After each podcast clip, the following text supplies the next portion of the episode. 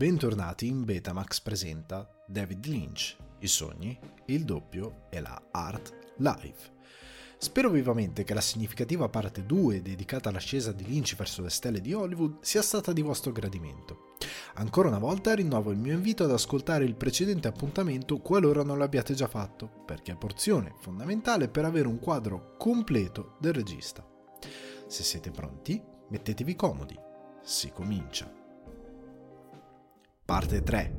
Wrapped in Plastic. In questo appuntamento approfondiremo un momento cruciale della vita creativa di David Lynch. Il mondo intero sta per essere invitato in Lynchland, una sorta di spazio visionario aperto e inesplorato, nel quale cinema e televisione vengono toccati per non essere mai più gli stessi. Il regista del Montana, sfruttando la sua forza immaginifica, si prenderà l'attenzione del pubblico pop come raramente un autore così peculiare è riuscito a fare e avrà successo poiché è incapace di dare un limite alle sue forme di espressione, rimanendo fedele ai principi artistici imparati da ragazzo leggendo di Art Spirit. Capitolo 1 Velluto blu. L'esperienza con Dune è definibile come divoratore di carriera un mostro orribile generato dalla macchina dell'industria di Hollywood e che può facilmente distruggere il cammino di un cineasta. Eppure il concetto di fallimento è per David Lynch quasi liberatorio e lo abbraccia pienamente in quanto occasione di ripartenza. Un ideale splendido che dovremmo applicare tutti noi, poiché l'odierna immagine del successo, reiterata con ossessione e spesso legata unicamente all'ostentazione di ricchezza e notorietà, è quanto di più tossico e deleterio ci possa essere e può condurre unicamente all'infelicità cronica. Come recita sornione Albert Finney nel film di Ridley Scott Un'ottima annata, un uomo dovrebbe riconoscere le sue sconfitte garbatamente, così come festeggia le sue vittorie. Col tempo vedrai che un uomo non impara niente quando vince. Perdere, invece, può condurre a grande saggezza. Lynch ha imparato quanto sia sbagliato non avere alcun controllo sul proprio film, soprattutto quando si parla del lavoro di post-produzione, un processo durante il quale si può distruggere o elevare la visione creativa. Quindi, quale potrà mai essere il prodotto di questa nuova saggezza. Durante i mesi passati su set di Dune, Lynch aveva mostrato a Kyle MacLachlan una sceneggiatura scritta in parte sui tovagliolini del Bob's Big Boy e la cui bozza definitiva viene completata dopo un sogno.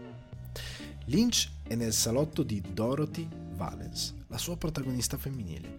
C'è una pistola in una giacca gialla e il riverbero della radio della polizia accompagna la visione.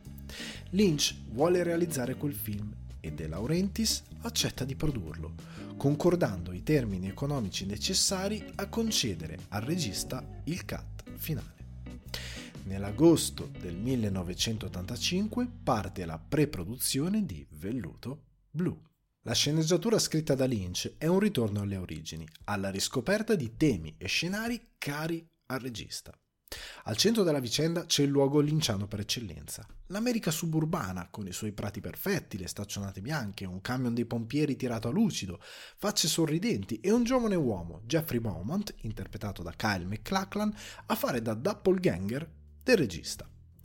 Lamberton, una sorta di cittadina totem del legame di Lynch con il legno e le suggestioni tramandate dal padre, fa da sfondo agli eventi è un luogo tra Alexandria e Boise, dove Jeffrey ha occasione di esplorare, lungo Lincoln Street, il lato nascosto e fascinoso di qualcosa di proibito e pericoloso. Nel romanzare i propri ricordi d'infanzia, Lynch ne mette in scena uno ben preciso. Siamo a Boise, negli anni 50, una cittadina lontana dall'evoluzione tecnologica e dall'urbanizzazione odierna, e dove la notte ha il potere di calare il vicinato in una coltre buia illuminata da luci soffuse. David e suo fratello John sono in fondo alla strada del loro quartiere quando dalla notte emerge una donna, completamente nuda e dalla pelle bianca come il latte. Dalla bocca scende un rigagnolo di sangue, ha un passo claudicante e sembra in pessime condizioni. La donna cammina verso di loro, quasi non curante della loro presenza. Il piccolo John comincia a piangere e la donna improvvisamente siede sul cordolo della strada. David prova a chiederle se sta bene, se ha bisogno di una mano, ma la donna non risponde. È chiaramente vittima di qualche abuso, è spaventata e sconvolta, eppure lo sguardo di David riesce a scremare i segni di qualcosa di malvagio per trovare il fascino di quella donna. Un aneddoto surreale e sopra le righe, che descrive alla perfezione Boys, le sensazioni riguardo il mondo dell'America anni 50 e le convinzioni narrative che, giunte a maturazione, trovano in Veluto Blu una perfetta primavera per permettere al regista di esprimere la sua personale dicotomia bene e male. Lynch ha scritto una sceneggiatura dalle forti tinte noir, nella quale le sue idee sulla coesistenza di luce e ombra, il bilanciamento universale fra bene e male, sono molto potenti e vengono sondate grazie alla complessa alchimia di personaggi divisi tra sensazioni respingenti, angeliche, ingenuità e conturbanti fascinazioni. Il casting dei quattro protagonisti di Velluto Blu è fondamentale per la riuscita del film e se possiamo definire l'incontro con Kyle McLachlan un felice incidente di percorso che vale una carriera, altrettanto possiamo fare con quello di Laura Dern. Lynch, dopo averla vista una prima volta, la invita al Bob's Big Boy per una sorta di chemistry meeting per testare se l'attrice, che nel film deve rappresentare la donna di luce, è in sintonia con la sua costare. Laura Dern si trova al cospetto di due anime gemelle.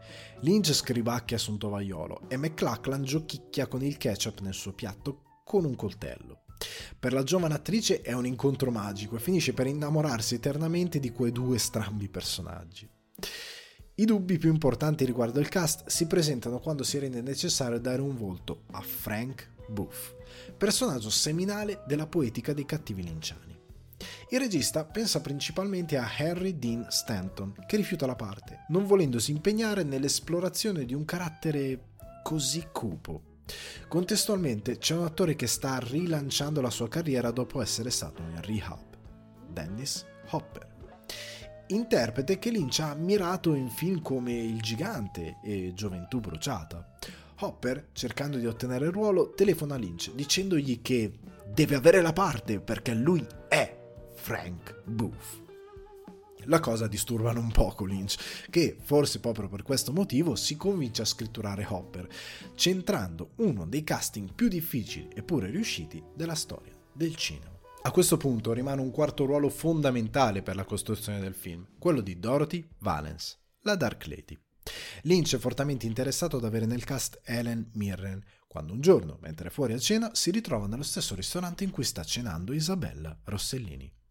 Quando i due vengono presentati, il regista, con il suo famigerato candore, le dice: Potresti essere la figlia di Ingrid Bergman. Beh, in effetti la Rossellini è la figlia di Ingrid Bergman. Così, la modella e attrice italiana, sposata con Martin Scorsese, entra in lizza per il ruolo. Si convincerà definitivamente solo dopo che, su consiglio del marito, avrà visto Eraserhead. La produzione ha il via e la prima scena che viene girata, giusto per rompere il ghiaccio, è la più difficile del film, quella dello stupro rituale di Dorothy da parte di Frank. Su set Lynch ridacchia, estasiato dalla fantastica interpretazione di Hopper, capace di rappresentare alla perfezione quel personaggio così schizzato. Sul set Lynch sfoggia una maturità registica rara, non spreca un secondo, sa esattamente come girare e cosa girare, che lenti utilizzare e cosa vuole dagli attori, confermando anche la sua abilità nella direzione di questi. Le riprese di Velluto Blu si chiudono nel 1985, quando Lynch ha già iniziato le sessioni di montaggio che portano a un primo cut di 3 ore e 57 minuti che, stando a chi ha potuto vederlo, funziona alla grande.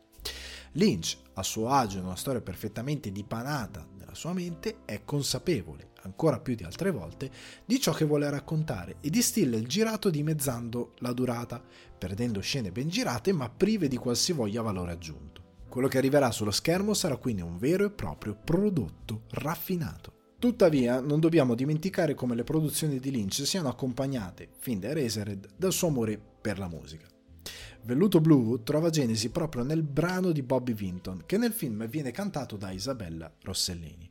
Ma l'attrice e modella non è propriamente una performer e Lynch ha bisogno di qualcuno che arrangi il brano adattandolo alle possibilità canore dell'attrice. Ancora una volta interviene il caso, o forse il karma positivo che circonda questo momento della carriera di David Lynch, facendogli incontrare Angelo Badalamenti.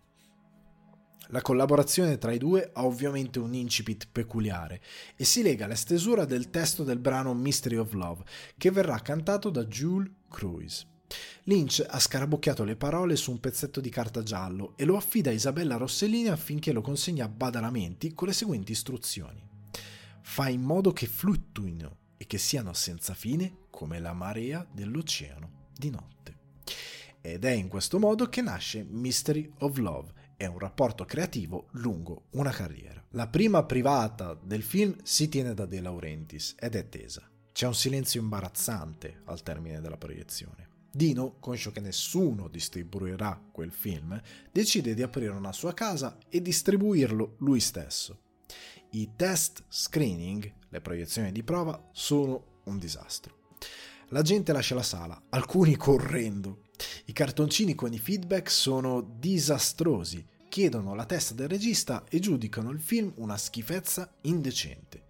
Dino è dell'idea opposta. Per lui la critica amerà il film e il pubblico sarà lì presente per assistere al trionfo di Velluto Blu. Il 19 settembre del 1986 il film viene rilasciato su 98 schermi. Nonostante una buona fetta di pubblico lo trovi insostenibile, il film finisce con il valere a Lynch la sua seconda nomination agli Oscar per la miglior regia. Rilancia la carriera di Dennis Hopper grazie a una performance da gigante e diventa una pietra miliare del cinema mondiale, il neo-noir più innovativo di sempre. Roger Ebert lo accusa di misoginia e lo cassa, supportato da Gianluigi Rondi, direttore della Mostra Internazionale d'Arte Cinematografica di Venezia, che impedisce al film di entrare in concorso. Gli abusi e le nudità della Rossellini vengono accolte quasi come uno sfregio alla memoria del padre. La loro visione sarà destinata a invecchiare molto velocemente. Pauline Keel, sulle pagine del The New Yorker, definisce Lynch un surrealista populista, non nel senso politico, ma nella visione pop delle sue ambientazioni e per via del suo linguaggio semplice e volutamente fondato sul quotidiano dell'America suburbana. La giornalista incensa l'opera, la prova di Kyle McLachlan e si lascia andare a una lettura che, per quanto non necessaria al fine di apprezzare il film, si avvicina molto all'idea di Lynch. Le critiche, tutto sommato, sono positive e lo stesso McLachlan, riguardando il film a distanza di anni, rimane sorpreso per la perfezione del film e noi non possiamo che essere d'accordo. Tralasciando le varie nomination e i vari premi prestigiosi vinti dal cast e dallo stesso Lynch, Velluto Blu è ancora oggi annoverato tra i migliori film della sua decade e del suo genere ed è entrato più volte nelle classifiche dell'American Film Institute come in quella di Sight and Sound come uno dei migliori film di tutti i tempi. Quindi, cosa lo rende così potente e immortale? Non avendo potuto realizzare Ronnie Rocket, Velluto Blu rappresenta la prima occasione di David Lynch di rivisitare il cinema che più ama, quello noir. La sceneggiatura è pregna di soluzioni che donano nuovo mordente al genere. In produzione Lynch gioca con la messa in scena e il contesto narrativo sembra impalpabile, una sorta di anomalia temporale dove gli anni 50 della sua infanzia si mescolano al presente, contribuendo a dare sostanza all'idea di dualità che pervade il film e concetto fondante della voce autoriale del regista. Laura Dern è stupenda nel suo rispecchiare una ragazza candida degli anni 50, calata però in un contesto urbano moderno e spaventoso del quale è quasi estranea e che approccia con terrore e disgusto in quanto parte di luce, entrando in scena per incontrare un protagonista che non è totalmente un puro, dividendosi tra luci e ombre come una falena oscura e per quanto splendente e patinata sia la luce, le tenebre sono neon, languide, sensuali, estrose in una raffigurazione psicotica e romantica, concedendo il ruolo di una vita a un superbo Dean Stockwell, showman del bizzarro in quel memorabile, destabilizzante quanto ammaliante lip sync della In Dreams di Roy Orbison. Isabella Rossellini incarna una Dark Lady vittima delle circostanze e di coercizioni psicologiche e fisiche, perfetta nel suo rappresentare un ciliegio sferzato dalla corrente blu di maniacali incubi. Nel neo-noir di Lynch il sesso non è mai ostentato o sfruttato per dare un senso di fascino proibito, lasciandosi alle spalle una certa patinatura di stampo hollywoodiano. I cliché cadono e la connotazione sfacciata dell'horror e del porno lascia spazio al campo del mistico, evitando il bigottismo dei giudizi, ma piuttosto sollevando domande su quali urgenze portino a cosa e perché, sezionando violenza e sindromi psicologiche e psicotiche.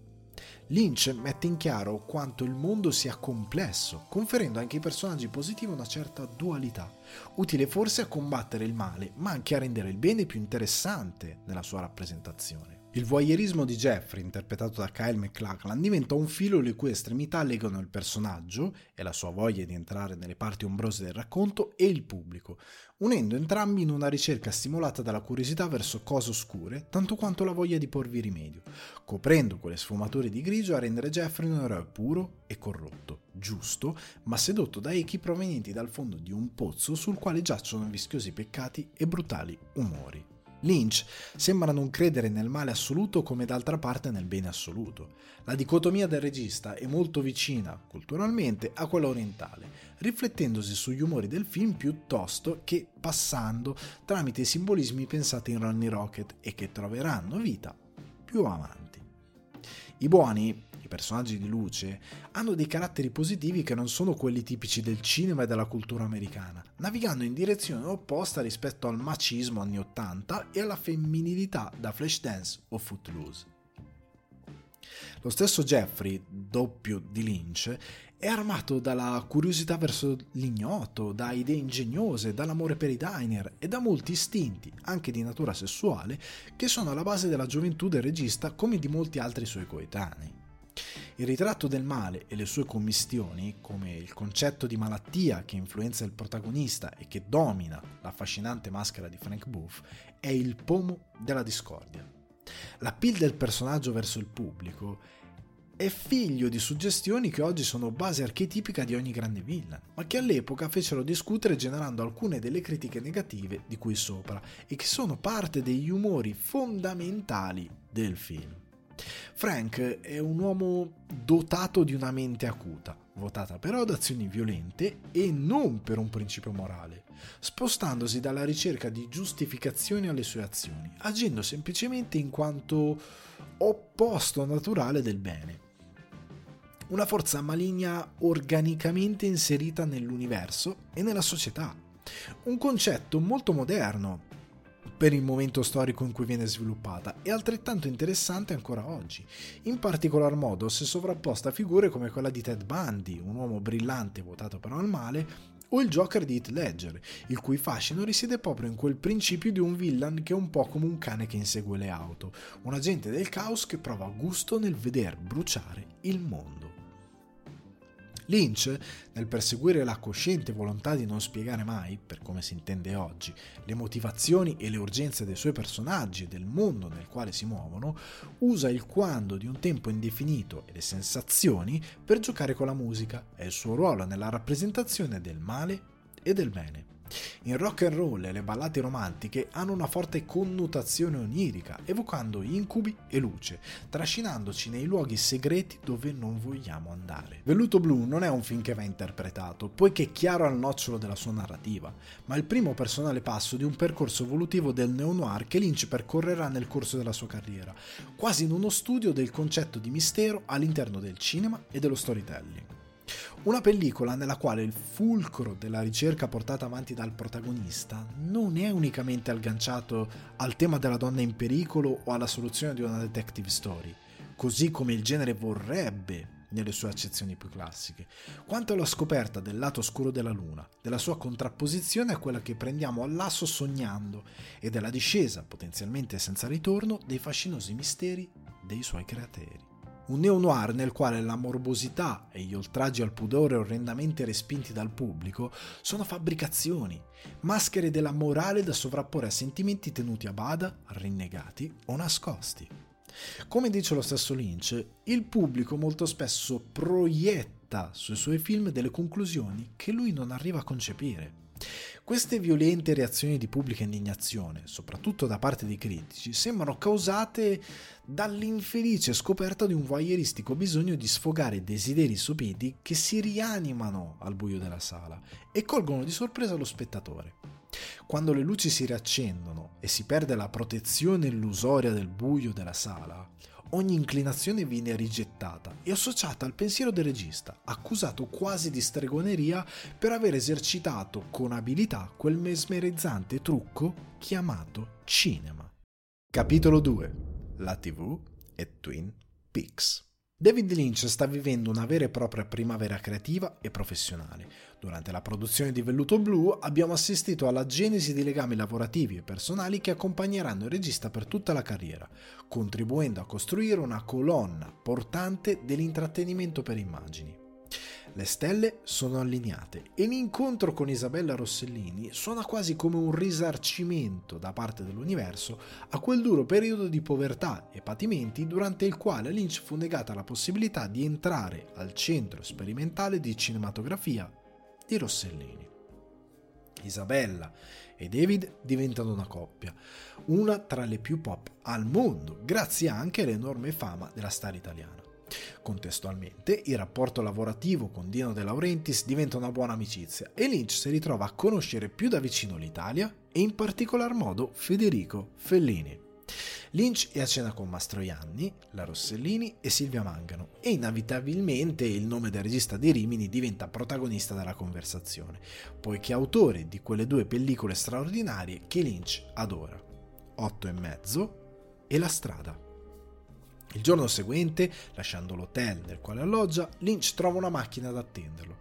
È opera di Mastroianni, che ha deciso di portare l'autore sul set di intervista, dove passa la giornata in compagnia del maestro Federico Fellini, dando via un rapporto che in futuro ci dirà molto di più riguardo la sensibilità di David Lynch rispetto al cinema.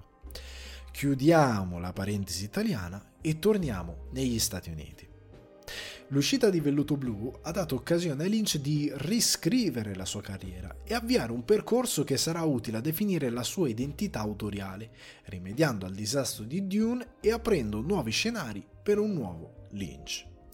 Nel 1986 la United Artists volle realizzare un film basato sull'ultimo mese di vita di Marilyn Monroe, intitolato Goddess e tratto dall'omonimo libro di Anthony Summers. La produzione, guardando al materiale e ai temi del film, sta pensando di creare un Dream Team formato da David Lynch, riconosciuto come mente geniale che ha voluto il noir con velluto blu e che ha commosso il mondo con The Elephant Man, e Mark Frost, un genietto del piccolo schermo. Il regista del Montana è un fan della figura di Marilyn e nutre un interesse viscerale per il tema della donna in pericolo, soprattutto quando questa è avvolta da un'aura oscura. Per Lynch le donne e i loro sguardi rappresentano un mistero capace di stratificarsi in comunicazioni, significati e messaggi che vanno ben oltre le semplificazioni e i cliché. Lynch e Frost affondano nel libro e nei suoi umori, scoprendo di avere una certa affinità narrativa. Nel lavoro di trasposizione espandono la storia prendendo le distanze dal realismo biografico, inserendo anche elementi sopra le righe e fantastici. Conosciuto anche con il nome di Venus Descending, lo script viene completato nel novembre del 1986 e vede Bobby Kennedy direttamente coinvolto nell'omicidio dell'attrice. Un elemento che non è solo fantasia, ma anche una delle teorie condivise da Frost e Lynch riguardo la scomparsa prematura e tragica dell'attrice. Quell'elemento è quanto basta alla produzione per uccidere il progetto sul nascere. Marilyn sarà pure caduta e il mistero della sua vita non verrà mai raccontato da uno dei più grandi narratori di misteri del cinema, ma Lynch ha ritrovato i favori di Hollywood e soprattutto un nuovo alleato. Forte della sua nuova filosofia creativa, rifiuta molteplici proposte e, armato di una nuova consapevolezza artistica rispetto al noir, cerca di produrre Ronnie Rocket. De Laurentiis, che non aveva per nulla apprezzato Eraserhead, lavoro interconnesso per visioni e temi cassa il progetto. Lynch non si abbatte, è un vulcano di idee e il ritorno alle origini di Velluto Blu gli ricorda forse di quando passava ore e ore in compagnia delle pagine irriverenti di Mad Magazine, che lo hanno formato riguardo un certo gusto comico, rielaborato però dalle sue visioni di storytelling. Infatti, con l'aiuto di Frost, partorisce One Saliva Bubble. Il film è una commedia surreale ambientata in Kansas, nella cittadina fittizia di Newtonville, nella quale hanno luogo le avventure di due ignari imbecilli, invischiati in una serie di progetti governativi segreti e un'escalation di eventi catastroficamente comici scaturiti da... beh, una bolla di saliva.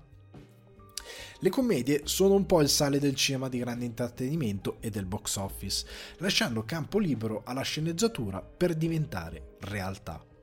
La creatività di Lynch e Frost incontra un momento storico fortunato, ricco di voci e volti comici di grande talento, ma dominato in particolare da due fuoriclasse, Steve Martin e Martin Short, che entrano a far parte della produzione con entusiasmo.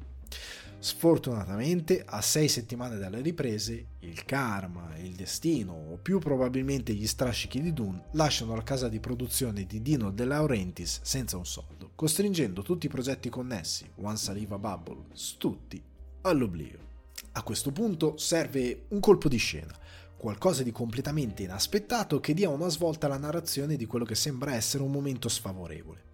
In fondo Lynch ha appena perso il supporto di un grande alleato Entra quindi in scena Tony Kranz, agente della CAA convinto che il futuro di David Lynch sia sul piccolo schermo. Questa iniziativa diventa sceneggiatura in The Lemurians, altro progetto comico e stralunato scritto da Lynch e Frost viene proposto e rifiutato dalla NBC, che vede nello script l'idea per un film piuttosto che un pilot per una serie tv e, volendo speculare, probabilmente in quel progetto ci sono già tutti i segni di una visione rivoluzionaria rispetto agli stilemi di quella televisione. Nel marzo del 1988 Frost e Lynch mettono piede negli studios della ABC per presentare un progetto il cui working title è Passaggio a nord-ovest. La serie, nelle intenzioni, vuole essere come in Velluto Blu uno studio sulle piccole comunità, ambientato in un setting temporale indefinito. L'episodio pilota si apre con l'omicidio di una reginetta del ballo, il cui cadavere viene ritrovato sulla riva di un lago, avvolto nella plastica. Frost e Lynch si mettono a lavoro sulla sceneggiatura del pilot, la cui durata si attesta attorno alle due ore. Lynch vomita idee, dettagli sulle location, luoghi, maschere e caratterizzazioni, stilando le regole di un universo unico e originale, disegnando persino una mappa che ne definisca la geografia e i posti. Frost invece è un tecnico della sceneggiatura, conosce i tempi e le meccaniche delle produzioni televisive, rifinisce la struttura delle idee di Lynch aiutandolo nella forma, rendendolo fruibili per la televisione degli anni 80. Nell'arco di un mese i due, partiti dall'idea di una ragazza avvolta nella plastica, un lago e una segheria, hanno steso la sceneggiatura dell'episodio pilota di Twin Peaks. Tenete bene a mente che la situazione della televisione del 1988 è, confrontata agli standard odierni, piuttosto primitiva. La situation comedy, la sitcom, è lo standard che va per la maggiore. Serie come i Robinson, Pappa e Ciccia e Genitori in Blue Jeans dominano lo schermo. Quando le produzioni si sentono più ambiziose, si lanciano in avventure come Hulk, Wonder Woman, L-Team o MacGyver, prodotti che per quanto capaci di catturare il pubblico trovano il loro successo proprio nella ripetitività della struttura narrativa. Personaggi e trame sono cristallizzati nel tempo, poiché lo scopo è quello di garantire allo spettatore un racconto verticale, quindi episodico, ovviando ai limiti della fruizione televisiva che non ha ancora sviluppato una tecnologia che permetta di recuperare contenuti on demand. Ergo, perdere uno o più episodi non importa, lo spettatore trova nei volti televisivi degli amici impermeabili al tempo e dei quali può tornare ogni volta che vuole, associandoli un punto fermo della propria routine la cui funzione è quella di rassicurarlo. L'unico genere dotato di una continuity quindi di una narrazione che episodicamente si sposta nel tempo seguendo una trama orizzontale, è la soap opera, un genere non particolarmente pregiato e che per esigenze pratiche, ma anche di appeal verso il pubblico di massa della TV, è realizzato grazie a una macchina produttiva più simile a una catena di montaggio che ha un fine meccanismo di storytelling. Lynch e Frost a colloquio con ABC sono stati sollecitati a presentare qualcosa di rivoluzionario e guardando al panorama appena descritto i due decidono di sovvertire la televisione creando Twin Peaks, sfruttando come base la soap opera, quindi racconto orizzontale, ma applicando in scrittura e messa in scena una maggiore cura e standard più raffinati. ABC ne rimane rapita, ma uno degli esecutivi della rete al meeting di pre-produzione del pilot presenta un foglietto pieno di annotazioni per Lynch che, secondo lui, sarà ben interessato ad ascoltare. Lynch lo gela con un secco no, veramente no. Il piccolo schermo ha per la prima volta a che fare con un autore, un cineasta in un ambiente non preparato e non improntato a destabilizzare lo spettatore, quanto piuttosto a confortarlo. Lynch porta con sé Kyle McLachlan per affidargli il ruolo dell'agente speciale Dale Cooper, mentre dal set di Dune ripesca Everett McGill per calarlo nei panni di Big Ed e dà al suo vecchio amico, nonché attore feticcio Jack Nance, la parte dello stralunato Pete Martell. La Rossellini venne inizialmente accostata al progetto per interpretare Josie Packard, ma rifiuta, cedendola a Joan Chen, che, grazie ai delicati lineamenti orientali, conferisce al personaggio l'affascinante sfumatura del volto straniero e convince Lynch. La produzione del pilot costa 4 milioni di dollari e richiede 22 giorni di riprese. Lynch, come anticipato, pur seguendo la sceneggiatura, lavora molto di intuizioni dettate dal momento, espandendo alcuni personaggi, come la signora Ceppo, e creandone di nuovi, facendosi a volte convincere dalle interpretazioni degli attori chiamati in causa. ABC inoltre ordina a Lynch di girare un finale che possa chiudere il pilot, in modo tale da ottenere un vero e proprio film di Twin Peaks da distribuire in Europa per il mercato home video. Difatti, con 5 mesi d'anticipo rispetto alla messa in onda statunitense, Twin Peaks viene rilasciato sul mercato UK in una versione estesa. Il finale di quella versione dà modo a Lynch di concepire una scena non ben precisata nella Red Room. David Lynch torna a collaborare con Angelo Badalamenti, spronandolo, nel più inusuale dei modi, a comporre uno dei temi più famosi del piccolo schermo e probabilmente dell'industria dell'intrattenimento. Lynch va da Badalamenti si siede accanto a lui e gli chiede di suonare qualcosa di cupo e lento. Vuole che immagini di trovarsi da solo nel bosco, in piena notte, con il rumore del vento tra le fronde degli alberi e il verso soffocato di un animale a fargli compagnia. Badalamenti suona e Lynch lo lascia libero da qualsivoglia indicazione per circa un minuto. Poi lo incalza. Una bellissima ragazza, sola e turbata, spunta da dietro un albero. La melodia deve diventare incantevole, crescendo lentamente fino a raggiungere un apice. Fa che ti strappi il cuore, dice Lynch a Badalamenti. Di quella melodia, composta seguendo a braccio le indicazioni del regista, non viene cambiata nemmeno una nota. Il pilota lascia ABC senza parole, persuadendo il network a ordinare altri 7 episodi, con un budget di un milione e 100 mila dollari ciascuno.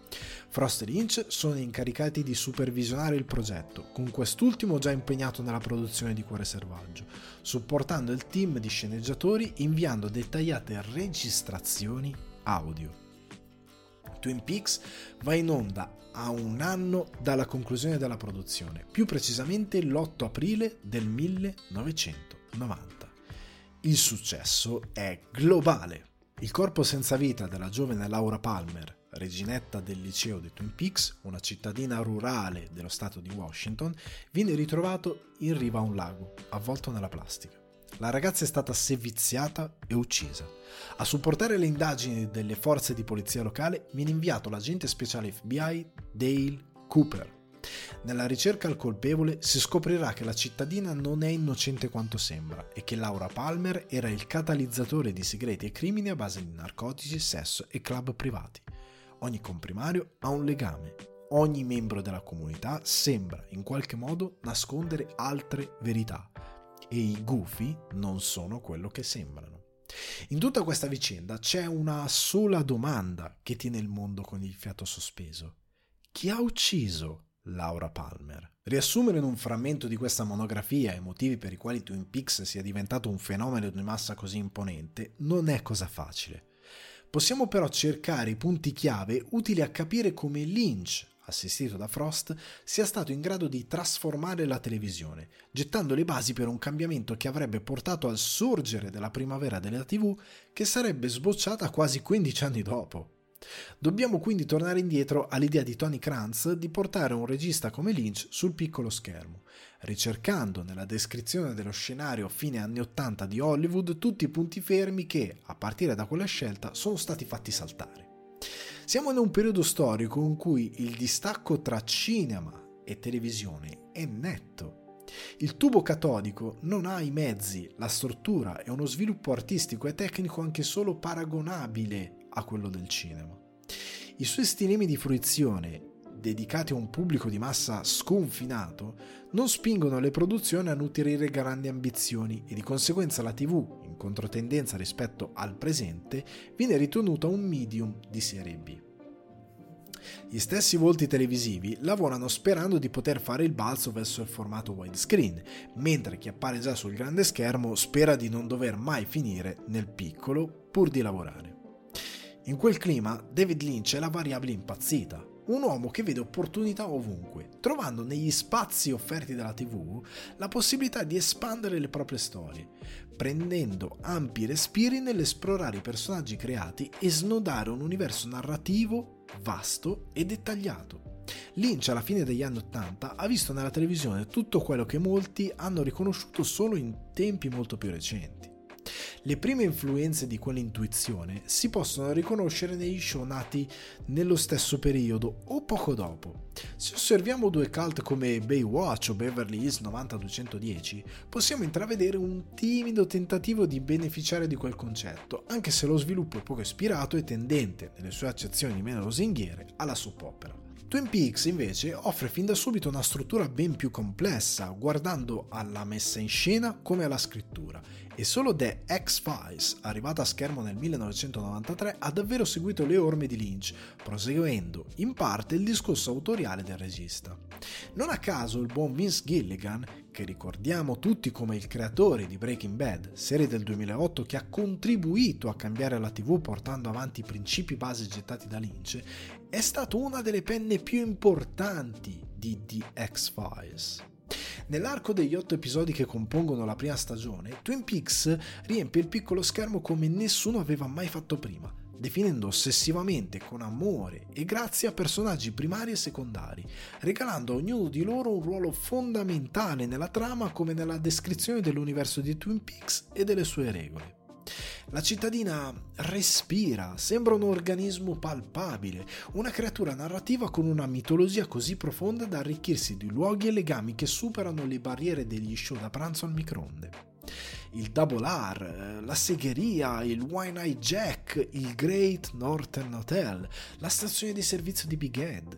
Lynch e Frost hanno dato vita a un microcosmo unico e stimolante, familiare eppure nuovo e i cui luoghi, esattamente come le maschere che li popolano, sono utili a definire e caratterizzare la narrazione. Paradossalmente solo i Simpson di Matt Groening riusciranno in una simile impresa grazie alla loro Springfield, la città con il nome più comune degli Stati Uniti, e grazie al corollario di personaggi a descrivere nel microcosmo di quell'universo fittizio il macro del tessuto sociale americano.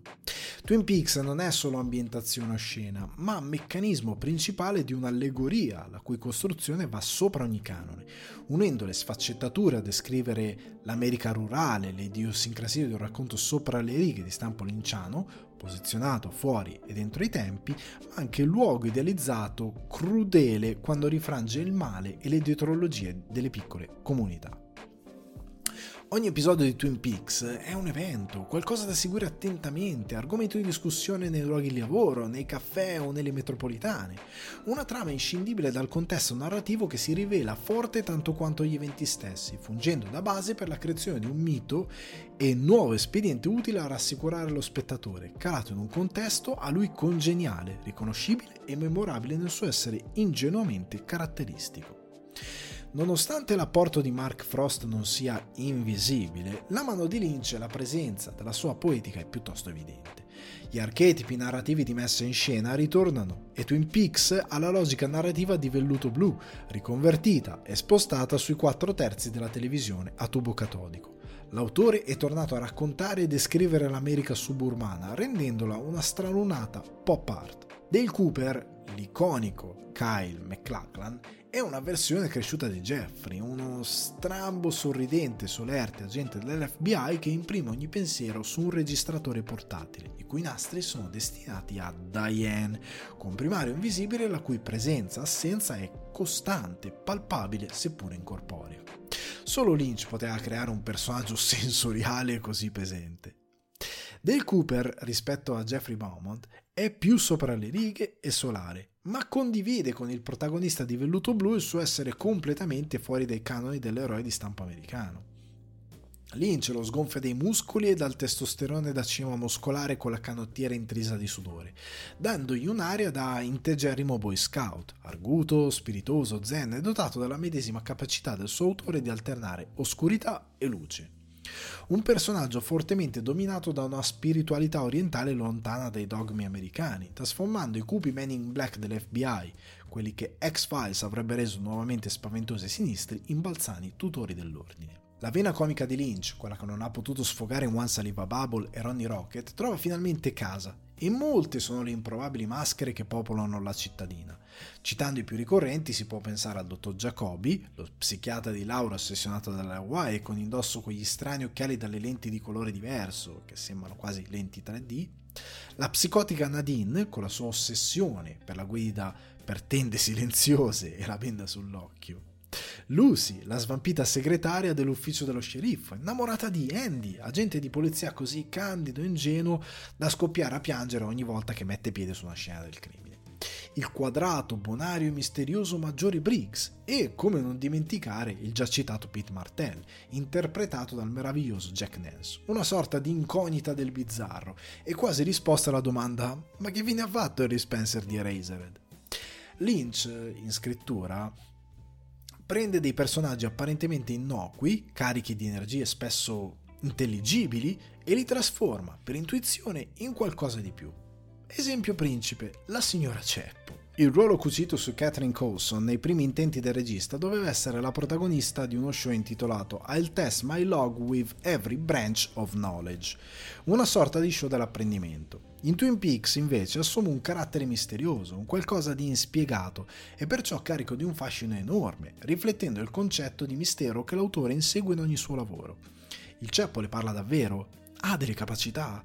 Cosa ha portato quella donna a diventare la signora Ceppo? Nessuno sembra saperlo davvero, oppure tutti lo sanno, ma in diverse versioni. Tuttavia, nessuno, né il pubblico né i cittadini Twin Peaks, mette in discussione il personaggio, contribuendo a dare potenza alle sue apparizioni a schermo. Ultimo, ma non meno importante, è Gordon Cole, il collega dell'agente Cooper innamorato delle donne e duro d'orecchie.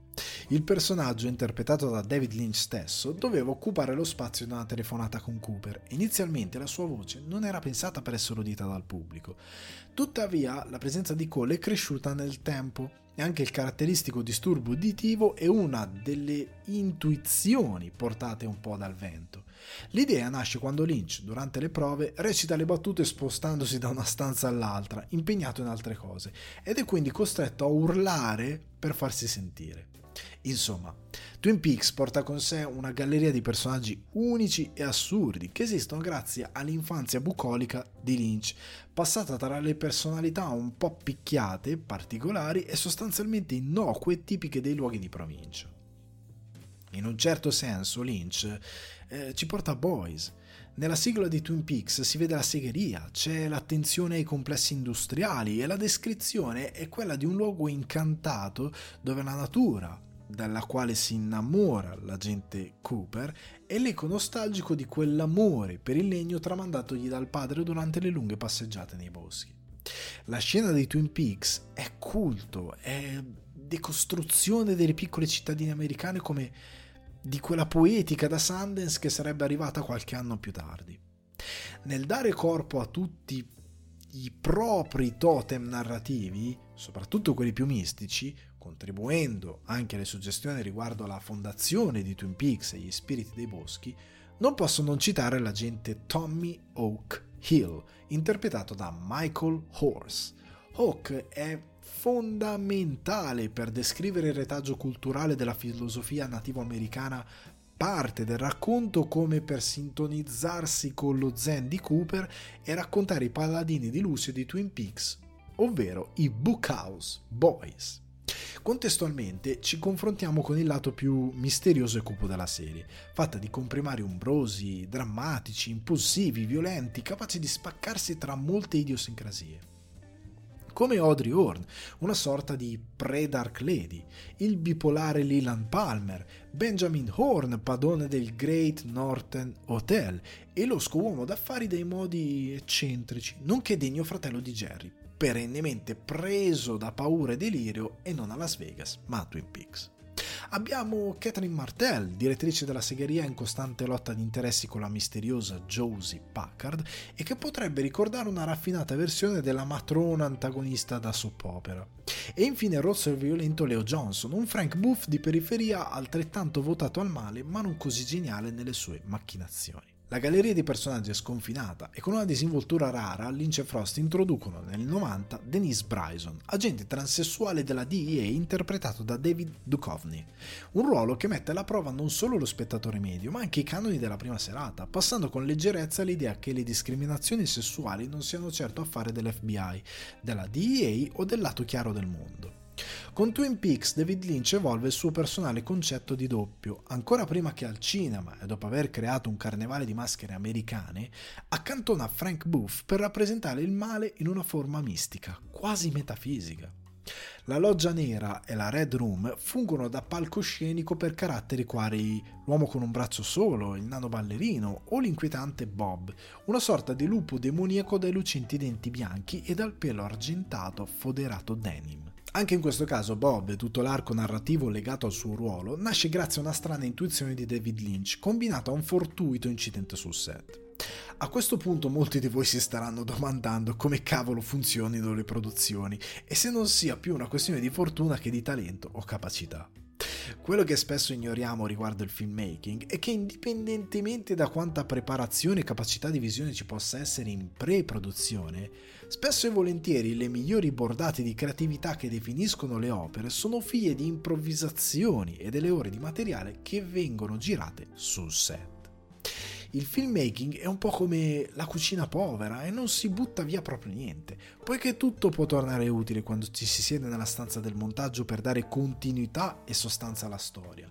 Ma in particolar modo è bene sottolineare come quando si scrive non si ha mai la stessa euforica lucidità che si può avere sul set. Torniamo a Bob. Sul set di Twin Peaks c'è un abile prop master e set dresser, Frank Silva, con Lynch dalla produzione di Dune e con lui anche per Cuore Selvaggio. Siamo nella camera da letto di Laura e, scrutando la stanza dopo aver girato alcuni take, Lynch vede Frank Silva in un angolo e gli chiede di mettersi ai piedi del letto, guardando in camera. Lynch ha il suo shot, anche se non ha idea del perché lo abbia girato e a cosa gli serva. Quella stessa sera si sposta in soggiorno per la famosa scena in cui Grace Zebrisky, volto di Sarah Palmer, si sveglia gridando in preda al terrore, rivedendo qualcosa nella sua testa. Quando Lynch chiama il cat, l'operatore di macchina si accorge che Frank è presente nel riflesso di uno specchio e in quel momento, grazie a quello sfortunato incidente e all'inquadratura girata poco prima, nasce ufficialmente Bob e contestualmente una delle scene più estranianti e iconiche dello show. Tornando a parlare dei personaggi, del doppio e delle dicotomie esercitate da Lynch in Twin Peaks, possiamo notare come il regista configura il male come qualcosa di insito nella natura tanto quanto nell'uomo, poiché parte dell'ordine delle cose, una forza terrificante, affascinante che il lato chiaro del mondo cerca da sempre di comprendere e contrastare. Le apparizioni del gigante sono il segnale della presenza di luce, rivelazione e svolta narrativa parte della poetica dell'autore fin dai tempi di Eraserhead. Anche in Twin Peaks, Lynch dà forte rilevanza ai simbolismi e crea un suo personale pantheon di personaggi mistici oltre la realtà. I sogni di Cooper diventano uno dei momenti più enigmatici e discussi dal pubblico, riportando al concetto di mistero che tanto affascina Lynch e stimola lo spettatore collegando meravigliosamente le morali del conflitto tra bene e male tanto quanto al giallo dell'omicidio di Laura Palmer. Indizi, gesti iconici e elementi cliffhanger caratterizzano questa parentesi, introducendo il pubblico al linguaggio evoluto della nuova televisione di Lynch e Frost. È oltremodo sorprendente come Lynch riesca nella difficile impresa di presentare, con un linguaggio pop di sua invenzione, gli archetipi narrativi astratti della sua poetica. lo sfruttamento della sua arte, l'amore per le parentesi musicali, fa parlare i suoi personaggi al contrario e fa apparire Laura Palmer in visione dove i messaggi sussurrati all'orecchio di Cooper si prendono un po' gioco dello spettatore, infittendo una parte del mistero per lasciarla volutamente irrisolta. Lynch prende il concetto del non detto all'interno della narrazione per immagini e lo impacchetta in quattro terzi, un luogo dove il pubblico potrebbe anche infastidirsi, poiché la sua norma è la didascalicità, la spiegazione oltre ogni ragionevole dubbio. Non dobbiamo però dimenticare che l'ingranaggio fondamentale del portentoso marchingegno thriller chiamato Twin Peaks è Laura Palmer. Il personaggio interpretato dalla magnetica Cheryl Lee è scritto per essere una presenza che aleggia in ogni puntata, divenendo fulcro di ogni schema, pretesto di ogni umore e bambola voodoo di uomini e spiriti. David Lynch e Mark Frost hanno forgiato una maschera che diventa mito nella finzione tanto quanto nella realtà dello spettatore, descrivendone l'ombra attraverso gli eventi, le rivelazioni, i racconti, gli amanti, le speculazioni, i ricordi e i peccati. Laura Palmer è il personaggio del thriller e del mistero. La serie è qualcosa senza precedenti e ABC ha ottenuto a tutti gli effetti quello che aveva chiesto, innovazione. Però uno show così d'avanguardia, qualcosa che narrativamente nessuno aveva mai messo in onda o anche solo pensato di produrre, non può vivere lontano dalle mani del suo creatore. Lynch, impegnato sul set di Cuore Selvaggio, è distante dallo sviluppo, pur continuando a interessarsene come consulente, ma perdendo interesse nella progressione che il network vuole imporre alla storia. Come se non bastasse, Frost inizia a sviluppare ostilità verso Lynch, che a conti fatti era ritenuto il fautore principale dello show, prendendo larga parte dei meriti. Lo show era infatti annoverato come l'opera di David Lynch. Frost sta per scoprire che bisogna stare attenti a ciò che si desidera e a causa di un rapporto sempre più freddo con Lynch ha la sua occasione di lasciare il segno con lo sviluppo della seconda stagione, che, guarda caso, segnerà un crescendo di screzi produttivi che porterà all'inevitabile crollo di un mito. La stagione 2 parte sotto il segno di una confusa ABC, che, incapace di capire la sua creatura prediletta, pretende che Frost e Lynch svelino l'assassino di Laura Palmer. Alla luce di quanto esposto fino ad ora, capirete che la decisione è da Darwin Awards. I misteri di Twin Peaks ruotano attorno al grande interrogativo dell'omicidio di Laura Palmer. Sono contorno, arricchimento o world building se volete e risulta chiaro a tutti che risolverne il mistero fondante significa uccidere la tensione che permea la cittadina al confine con il Canada. ABC, contestualmente, decide anche di cambiare la programmazione dello show e fa pressione sugli autori per diluire la continuity. Non riescono a concepire l'idea che il pubblico debba seguire ogni episodio per non perdere i pezzi del puzzle e temono un calo di ascolti, imponendo sostanzialmente un ritorno ai dettami di qualsiasi altro show. Twin Peaks è condannato a morte e dopo la messa in onda dell'episodio che svela l'assassino di Laura Palmer, la serie crolla. Le puntate si conformano sempre più allo standard di, ogni altra produzione e il tutto si va a edulcorare in un susseguirsi di episodi cringe-worthy. La parte centrale della seconda stagione di Twin Peaks è noiosa, melassa incapace di qualsiasi forma di tensione e i personaggi regrediscono alla loro forma d'origine, ovvero la peggiore della soap opera. La ciliegina sulla torta è forse il disperato tentativo di introdurre nuovi personaggi interpretati da volti di crescente fama verso il pubblico. Infatti entrano nel cast Billy Zane e Heather Graham. L'esplosione della guerra del Golfo in concomitanza al cambio di palinsesto non aiuta e sposta l'attenzione del pubblico. Frost perde il timone, la nave affonda e dopo il fondo del barile intitolato Miss Twin Peaks, la serie si conclude con l'episodio Oltre la vita e la morte diretto da David Lynch e carico della sua poetica e che può essere identificato come un memorabile sforzo di riaccendere interesse verso la serie. Infatti torna la loggia nera, eh, il buio dei boschi, si accavallano i misticismi e Lynch riporta gli spettatori nel mistero, lasciandoli appesi a uno dei cliffhanger più belli del piccolo schermo. Tuttavia, non basta a convincere ABC, che, in fuga dai propri errori, cancella la serie. La creatura di Lynch, dopo essere stata violentata dalla ABC, viene malamente avvolta nella plastica e gettata in un freddo lago dell'etere 4 terzi. Essendo l'assassino ben noto sin dal principio, questo omicidio non è interessante ma solo brutale e raccapricciante.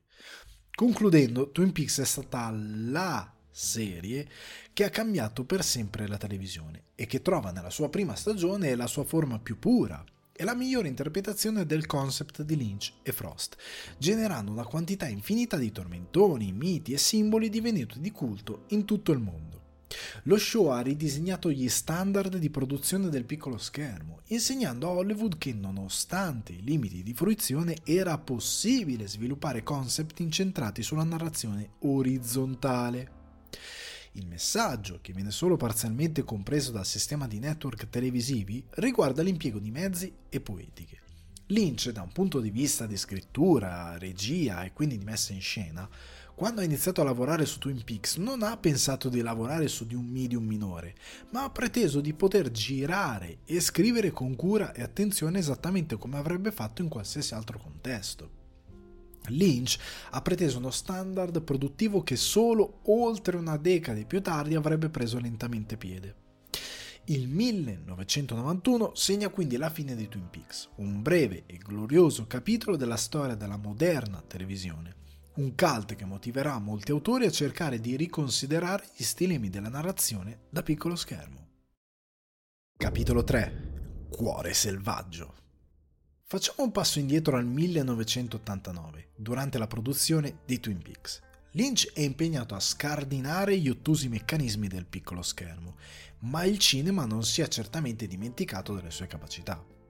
Steve Golin e Johnny Sigvadsson commissionano a Lynch l'adattamento di un romanzo noir del 1940, forse uno dei tanti che la Black Lizard Press sta ristampando sotto la guida di Barry Gifford, una delle penne simbolo della Beat Generation americana. L'autore ha stretti contatti con Monty Montgomery, produttore, sceneggiatore e regista, al quale fa leggere il manoscritto inedito del suo nuovo romanzo, Wild at Heart, The Story of Sailor and Luna, a.k.a. Cuore Selvaggio. Monty lo legge, ne rimane ammaliato e chiama Gifford per opzionare l'adattamento del quale vorrebbe mettersi alla regia, portando a bordo David Lynch come produttore esecutivo. In quel periodo Lynch avverte una sensazione viscerale. Il mondo sembra iniziare a scollarsi, per usare una sua espressione. Hollywood Boulevard è diventata pericolosa. Tra le strade della valle circola molta droga e sono popolate da gang che manifestano la loro presenza come un brutto temporale, affidando all'eco che riverbera su lungo le Hollywood Hills l'esplodere fragoroso delle pistolettate. La storia di Sailor e Lula, descritta nel libro di Gifford, intercetta la percezione che Lynch sembra avere del mondo. Una storia d'amore ambientata in quell'inferno è quanto di più interessante e attuale ci possa essere. Lynch esprime il desiderio di sceneggiare e dirigere l'adattamento e Monty acconsente, concedendogli il progetto. L'obiettivo è quello di adattare la storia cercando di tradurre a schermo la ruvida brutalità della realtà di quei giovani senza speranza del North Carolina. Ma Lynch sembra nutrire perplessità riguardo il lavoro che sta svolgendo, arrivando a consultarsi con lo stesso Barry Gifford, autore del romanzo. Quest'ultimo gli propone una conveniente e onesta visione. Non mi importa quel che farai, ci saranno sempre il cuore selvaggio di Barry Gifford e quello di David Lynch. Vai, Buttati! Lynch completa la prima bozza della sceneggiatura in una settimana, sull'onda di alcuni passaggi non approfonditi dall'autore, ma che sono per lui cruciali al fine di descrivere un mondo e una sottocultura dal fascino evocativo e potente, nel quale Sailor e Lurla risaltano come outsider della società moderna, vivendo senza paura la loro resilienza isterica nel perseguire un sogno romantico in un mondo crudele. Il risultato è però deprimente, lo script è molto pessimista, soprattutto per quanto concerne il finale, ritenuto scoraggiante. Gli studios rifiutano quella stesura, spingendo Lynch a cambiare l'epilogo. L'autore è contrariato, ma decide, non senza sbattere i piedi, di rivedere la sceneggiatura e soprattutto il finale, impegnandosi in una seconda bozza che sposta i toni, rivede gli eventi e inserisce riferimenti e parallelismi al mago di Oz. Quanto ne risulta è stato descritto come una sorta di poema sulla vastità, la potenza dell'amore giovanile e quanto questo possa essere intenso e struggente. Il casting è ancora una volta l'evento imprescindibile della caratura produttiva dell'autore. Come protagonisti entrano Nicolas Cage e Laura Dern. Quest'ultima si spoglia del ruolo della ragazza di luce vestito in velluto blu per indossare quello più travagliato di Lula. Secondo Lynch, i due sono gli unici capaci di interpretare quei ruoli. I loro volti gli ricordano i B-movie, per lui punto di partenza per la realizzazione della pellicola. Sheryl Lee, in procinto di diventare la famigerata Laura Palmer, entra nel cast proprio in seconda bozza, interpretando Glinda, la strega buona, la nota dolce di una fragranza aspra e elemento imprescindibile per l'interpretazione del libro data da Lynch. Diane Ladd, madre di Laura Dern sia nella vita che nella pellicola, è perfetta nella sua incarnazione di una figura materna possessiva e psicotica, esibendosi in una prova attoriale stregata e stregante, che le vale una nomination agli Oscar e un posto d'onore tra i villain linciani. Grace Zebrisky, in Twin Peaks la madre di Laura Palmer, dà ulteriore prova di sé ricoprendo il ruolo di una killer spietata, mentre Isabella Rossellini si fa magnetismo a schermo nel suo ritratto di Perdita, Durango. Un personaggio enigmatico e che trova la sua genesi in un omaggio a Frida Kahlo, artista dalla doppia apparenza. Notevole il contributo di Henry Dean Stanton, entrato nell'universo di Lynch in un ruolo maledetto, succube, eppure aderente al suo carattere, alla sua impronta a schermo divisa tra il sommesso e il sornione. Willem Dafoe, che fu scartato per il ruolo di Frank Booth, ha occasione di dare vita a Bobby Peru, un veterano del Vietnam dei tratti crudeli e incostanti, un criminale che vuole essere una rappresentazione del male molto più oscura e subdola violento per deformazione e psicologicamente abusivo per piacere. Lo contraddistingue un sorriso lascivo, viscido e terrificante, che nasce da un'idea di Lynch che manda l'attore da un dentista allo scopo di ottenere un calco della dentatura e creare quella pacchiana di Bobby. Nell'agosto del 1989, con un budget di 10 milioni di dollari, a New Orleans hanno via le riprese di Cuore Selvaggio, un film on the road girato on the road e che si sposterà tra Texas e California. La produzione termina le riprese quando Twin Peaks entra nelle fasi cruciali della produzione e Dwayne Dunham, fidato montatore del regista, sta per dirigere il primo episodio della prima stagione, lasciando a Lynch lo spazio necessario per poter rientrare e girare il secondo mitico episodio, lo Zen oppure l'abilità di catturare un killer l'autore è deciso a concorrere al Festival di Cannes e scandisce con Dunham i tempi di post-produzione. L'editor deve quindi dividersi tra il montaggio di Twin Peaks e quello di Cuore Selvaggio. Il primo cut del film è di circa 4 ore, quello che sembra quasi uno standard dei rough cut delle pellicole di Lynch, ma quando cercano di proiettare quello definitivo presso i famosi studio Skywalker Sound, alcune casse dell'impianto saltano. Il giorno dopo devono partire per la Francia e non hanno il tempo materiale di capire se il problema è nei volumi appositamente alti per voleri di Lynch o in un non ben precisato inconveniente tecnico degli studios. Il cut arriva allo screening di prova del festival, che generalmente dura una ventina di minuti, senza che nessuno l'abbia visto. Dunham termina l'editing di alcuni dettagli e Lynch chiede al proiezionista di lasciare andare il film per l'intero. Alle 3 del mattino Lynch lascia la sala e ha finalmente visto, per intero e per la prima volta, il cuore selvaggio che, la sera di quello stesso giorno, verrà proiettato in anteprima sugli schermi del Festival di Cannes. Cuore selvaggio viene premiato con la palma d'oro dal presidente di giuria Bernardo Bertolucci, sollevando grande entusiasmo tra i presenti, ma anche qualche buhu, tipico dell'evento e sempre poco elegante. David Lynch è felicissimo una Pasqua. Tuttavia, come si suol dire, nessuno è profeta in patria. E come avrete ormai imparato, gli Stati Uniti, una delle nazioni generalmente in anticipo sul presente, è sempre qualche passo indietro quando si parla di critica cinematografica. La vittoria Cannes, forse il festival del cinema più prestigioso al mondo, ha un impatto relativo. Il pubblico delle visioni di prova rimane inorridito da una scena di omicidio particolarmente violenta e nella quale le cervella di un personaggio sono cosparse sul muro, mentre due killer ridono maniacalmente sul mozzo senza testa, ci affondano la faccia e si scambiano infine un bacio appassionato. Appena va a schermo, 125 persone lasciano la sala. In una seconda proiezione alcuni gridano insulti allo schermo la storia di Velluto Blu sembra un po' ripetersi.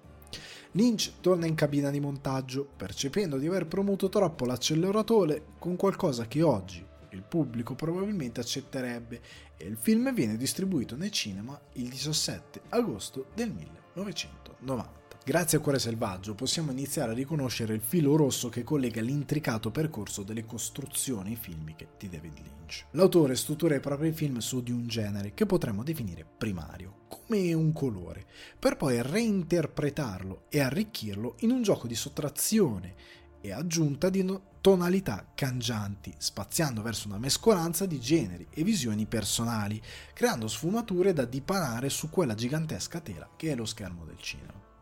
Elephant Man trova la sua potenza nell'essere un biopic oltre gli usuali ricami dati dai dettami del genere primario, inglobando forme di messa in scena oniriche e surreali.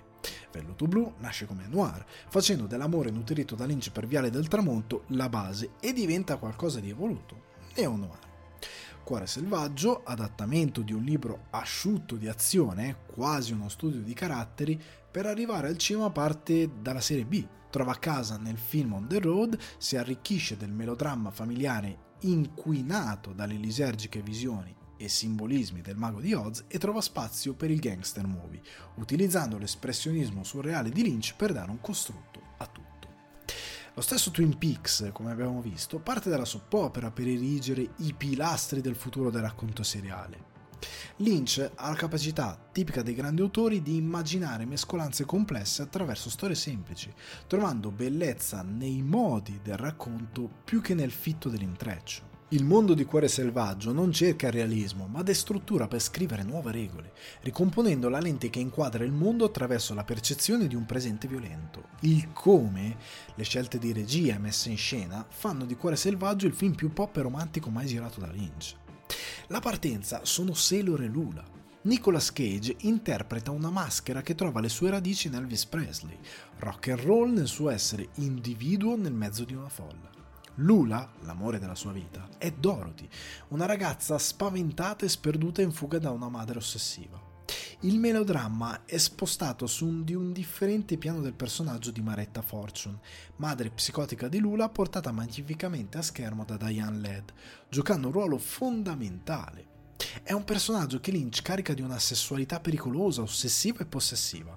La madre despota in questo mago di Oz on the Road diventa una vera e propria strega cattiva nelle astrazioni di Lula.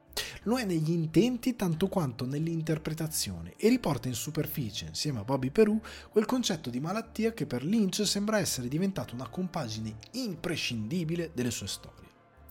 Il tema ritorna non solo nei personaggi, ma si presta anche alla rappresentazione della percezione del mondo e di conseguenza l'isteria di Sailor e Lula raccontata nel film è quasi una reazione disperata alla follia di chi li circonda e opprime. Come in Velluto Blu, Lynch non sembra contestualizzare Cuore selvaggio in un presente specifico, ma si focalizza sull'idea di raccontare una personale vibrazione, la visione che lo ha accompagnato dopo che, come disse anni prima, la musica si è fermata. Lynch ha smesso di mitizzare il passato. Bobby Peru, interpretato da Willem Dafoe, è la nuova interpretazione dell'archetipo di Frank Booth. Un uomo crudele, una potenza anarchica del male e centro della poesia narrativa linciana. Bobby è infatti l'elemento che più disturba lo spettatore, uguale eppure diverso al gangster di velluto blu. Un tipo di malattia che, contrariamente a quella del personaggio di Hopper, non passa attraverso la carne, ma attraverso la mente. Bobby vuole instillare nelle sue vittime il concetto di violenza ancora prima che questa possa avvenire.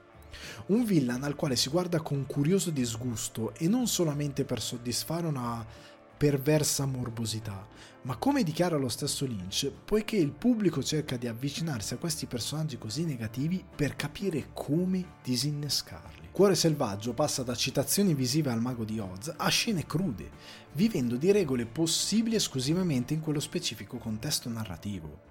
Lynch usa location decadenti dove tutto è ruggine, rurale, asfalto, polvere e solitudine. Stanze che sanno essere quadrate, spoglie e squallide si alternano al carattere violento di location cariche di sessualità e tagli di luce.